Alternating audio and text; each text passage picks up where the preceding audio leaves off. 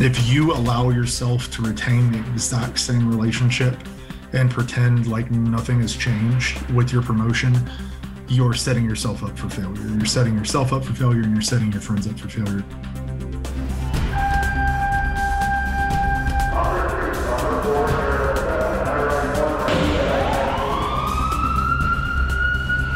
Los Angeles, this is Code 3, the Firefighters Podcast, hosted by award winning journalist Scott Orr.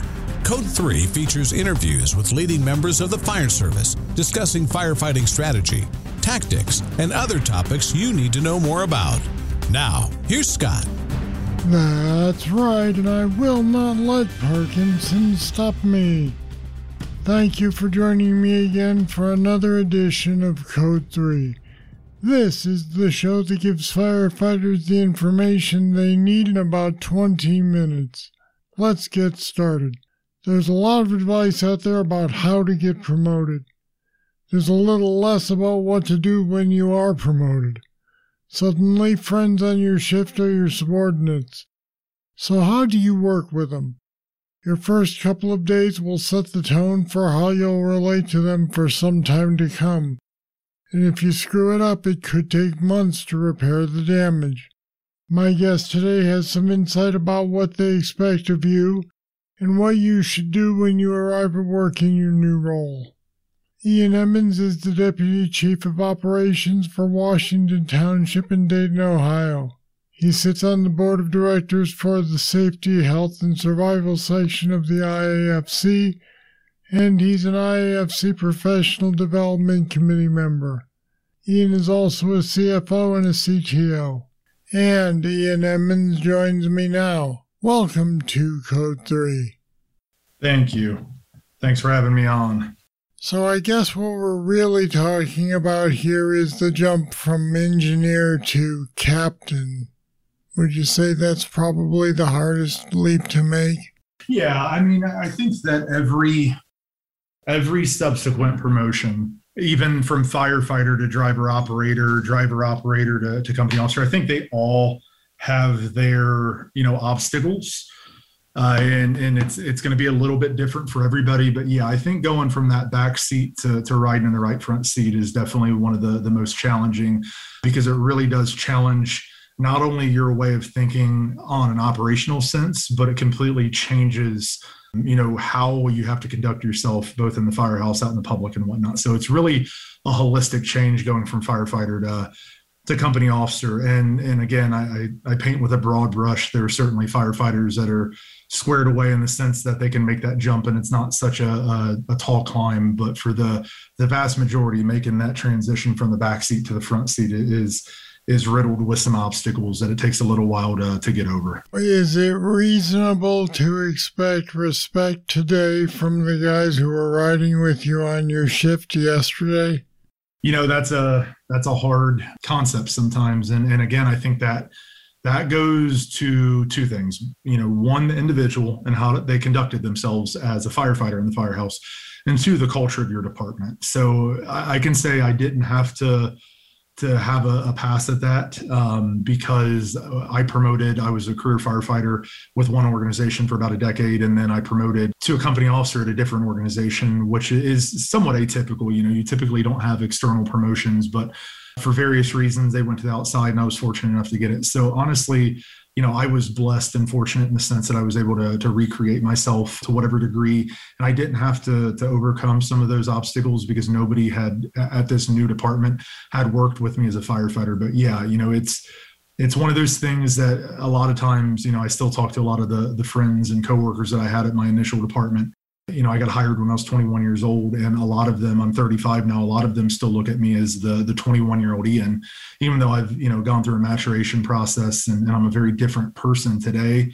Uh, so yeah, you know, you may be held to the standard that you created for yourself a decade ago, and that's a, a hard thing sometimes to wash out of people's memories. So then on Monday, when you show up, should you just go about your work as if you've always been an officer, or do you have a meeting and tell them what you stand for? What do you do? Yeah, so I mean, I think again that one's you know heavily dependent on the, the culture of the department, and you know there's a lot of departments where they have members that ride out of class on a regular basis. So these firefighters may already be familiar with this individual, um, you know, as a, a, company officer or a, a pseudo quasi company officer.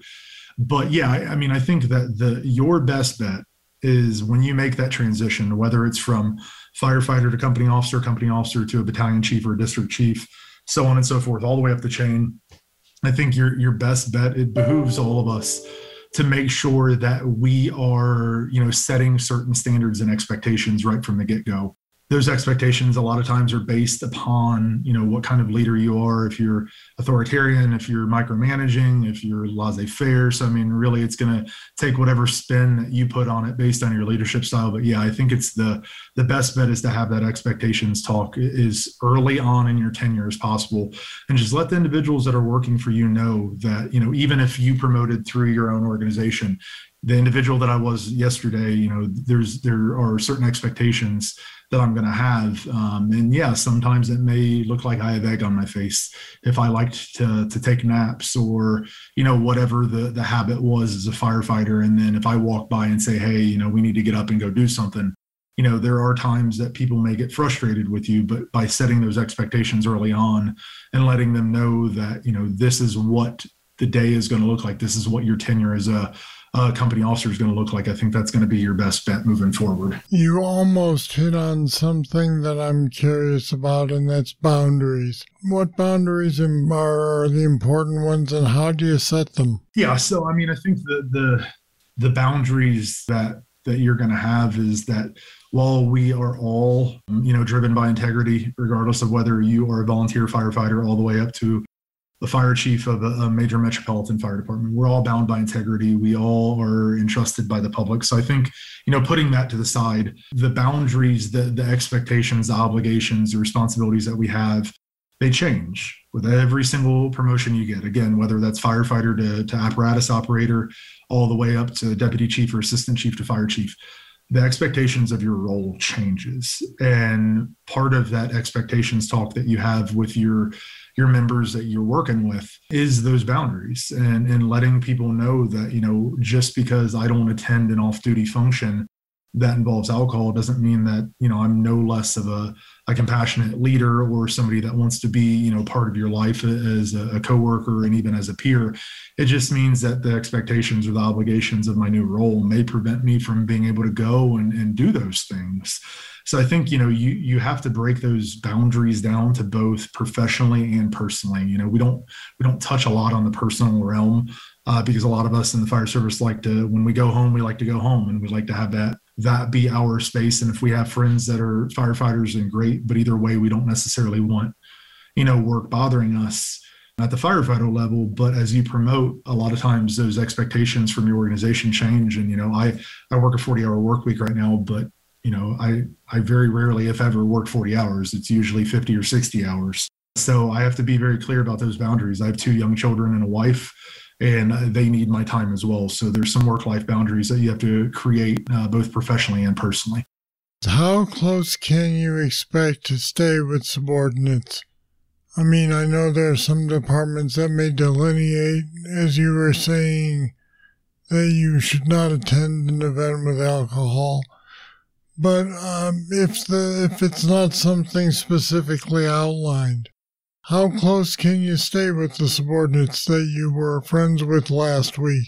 So that's going to be driven by a couple things. One of the, the major things is, is if you have, you know, organizational norms or expectations, you know, a lot of times those being the most objective are the easiest to follow. If, you know, I have a, a, colleague that promoted into a, in a very large organization at a, a command staff structure and their fire chief at the time let them know that he he expected them not to have outside personal relationships with the the other chiefs that were below him.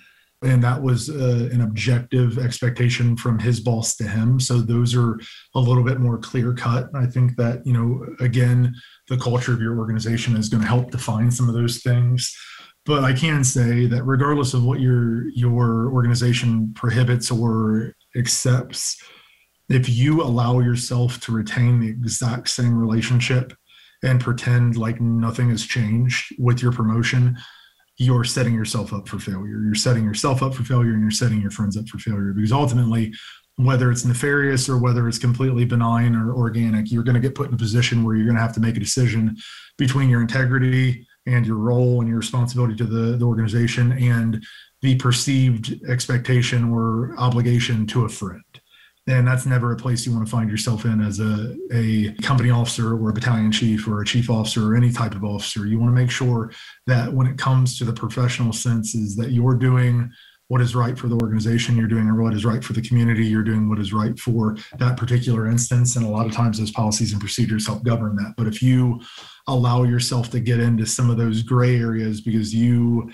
didn't set clear expectations and boundaries early on you're going to end up in a situation where you're going to get in trouble they're going to get in trouble or both of you are going to get in trouble. How do you deal with someone who expects you to be on their side because you were one of them when it comes time to not be on their side. You don't want to come across as being their enemy, but you can't. I mean, and I would assume they would know this, but sometimes people get emotional and they forget that you can't always be on the side of the working guy because you're not one of them anymore. So, how do you deal with that conflict? I think that that very much so falls on those initial boundaries and expectations that you've created in your new role. But ultimately, one of the things, one of the, the low hanging fruit to provide an example is, is a lot of times, yes, feelings may get hurt and people may see you as an adversary, whereas they formerly saw you as a friend. But something like being late, if your organization, every organization handles late occurrences a little bit differently. Some organizations I've worked for, you could be late four and five times before there was ever any piece of paperwork that was written on you. Other organizations I've worked for, the very first time without really good, you know, reason, you're going to have paperwork hung. But either way, you know, using those organizational policies and procedures or norms and being objective about that is that I am not disciplining you. I'm disciplining the action. I am managing you know i lead anytime i'm dealing with my my people and my peers and, and the individuals i'm blessed to work with i lead in those senses but there are times as a as an officer you have to be a manager. And a lot of times what what those times segue into is whenever you're managing disciplinary situations you know you have to manage those sometimes. And the best way to manage those are to manage the infraction and not the individual. So if somebody is late i'm not disciplining john doe because they're late. Even if he's my best friend i'm disciplining the fact that there was an individual that was late and by being consistent across the board it doesn't matter who walks through the doors late. If my organization says the first time you come through the doors late then you have paperwork then i'm just managing that simple process based on the infraction that, that occurred. And that can be taken all the way to harassment or any other thing. You know you're you're dealing with the behavior. You're not dealing necessarily with the person. A lot of times that those are those are difficult things to to distinguish between sometimes. But as long as a leader and a manager you're looking at things as though you know the, all of us are, are good people and you got to take it that way and, and you know you have that altruistic outlook.